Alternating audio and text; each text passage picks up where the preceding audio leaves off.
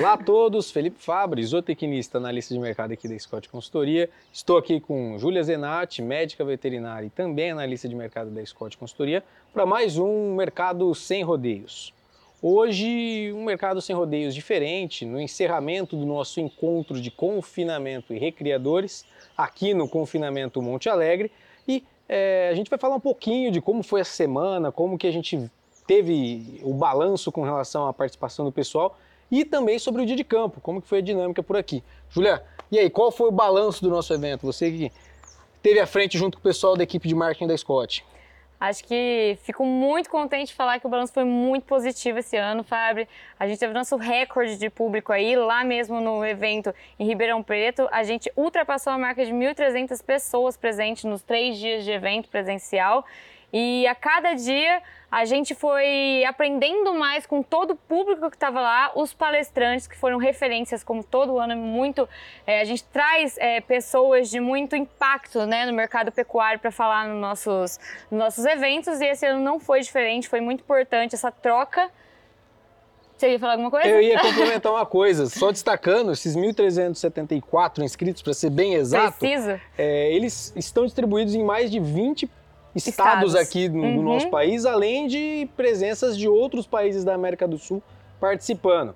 Então, casa Tivemos cheia, Uruguai né? e Paraguai participando desse ano de evento nosso. Casa cheia aqui conosco, vários temas abordados, desde a recria até o confinamento para fechar, né? E levando em consideração o dia de campo hoje, Júlia, faça um balanço para gente, como é que foi a dinâmica por aqui, o que, que o pessoal que está nos acompanhando perdeu nesse dia de campo. É, quem não conseguir adquirir o dia de campo esse ano já tem que deixar a vaga certa para o ano que vem. A gente vai ter o ECR ano que vem, aí vocês já ficam espertos, porque lotou super rápido também, né, Fábio? O Fábio sabe. A gente teve tanto oficinas de conhecimento quanto a visita que a gente faz aqui no CMA.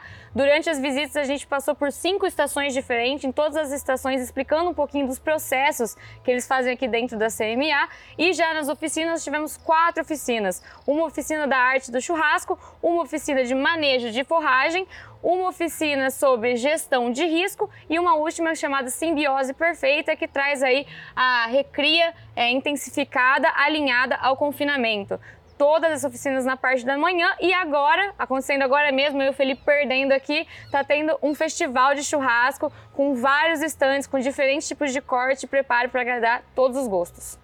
É isso aí, só para falar um pouquinho, para fechar uh, o balanço disso tudo, o mercado essa semana, um mercado bem cambaleante, depois da volta de China tivemos aquela movimentação altista, e agora o mercado já trabalhando mais baixista, com as indústrias bem posicionadas. A gente falou ao longo do evento que o mercado nessa temporada de 2023 deve operar pressionado, todo mundo está bem careca de saber a respeito disso, a gente vem comentando desde o começo do ano, é, e essa pressão baixista ela deve se intensificar ao longo dos próximos dias e semanas, entre abril e maio, em função da virada do período de águas para o período de seca. E aí a oferta daquele gado de capim, que a gente acaba tendo a desova do final de safra, deve levar uma pressão baixista no mercado do boi gordo ah, em curto e médio prazo.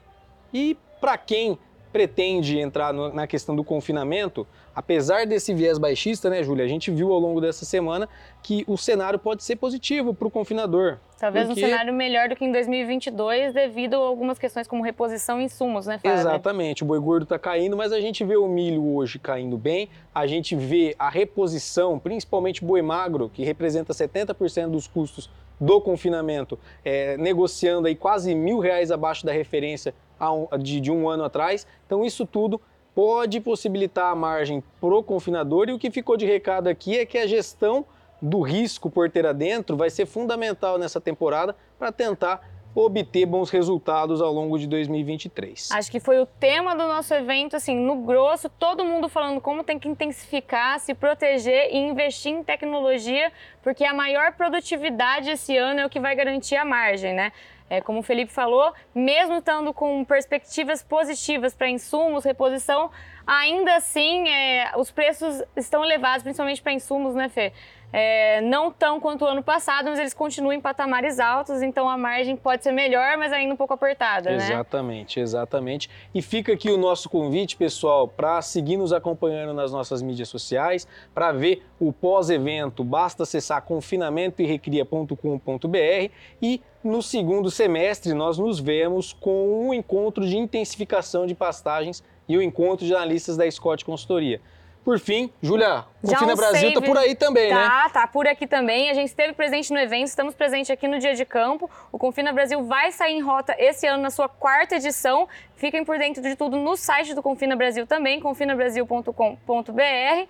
E eu finalizo só completando com o Fabre com o Save the Date de 27 a 29 de setembro, encontro de intensificação de passagem, de pastagens. A gente aguarda vocês lá. Obrigada, pessoal. Até uma próxima. Até a próxima, pessoal.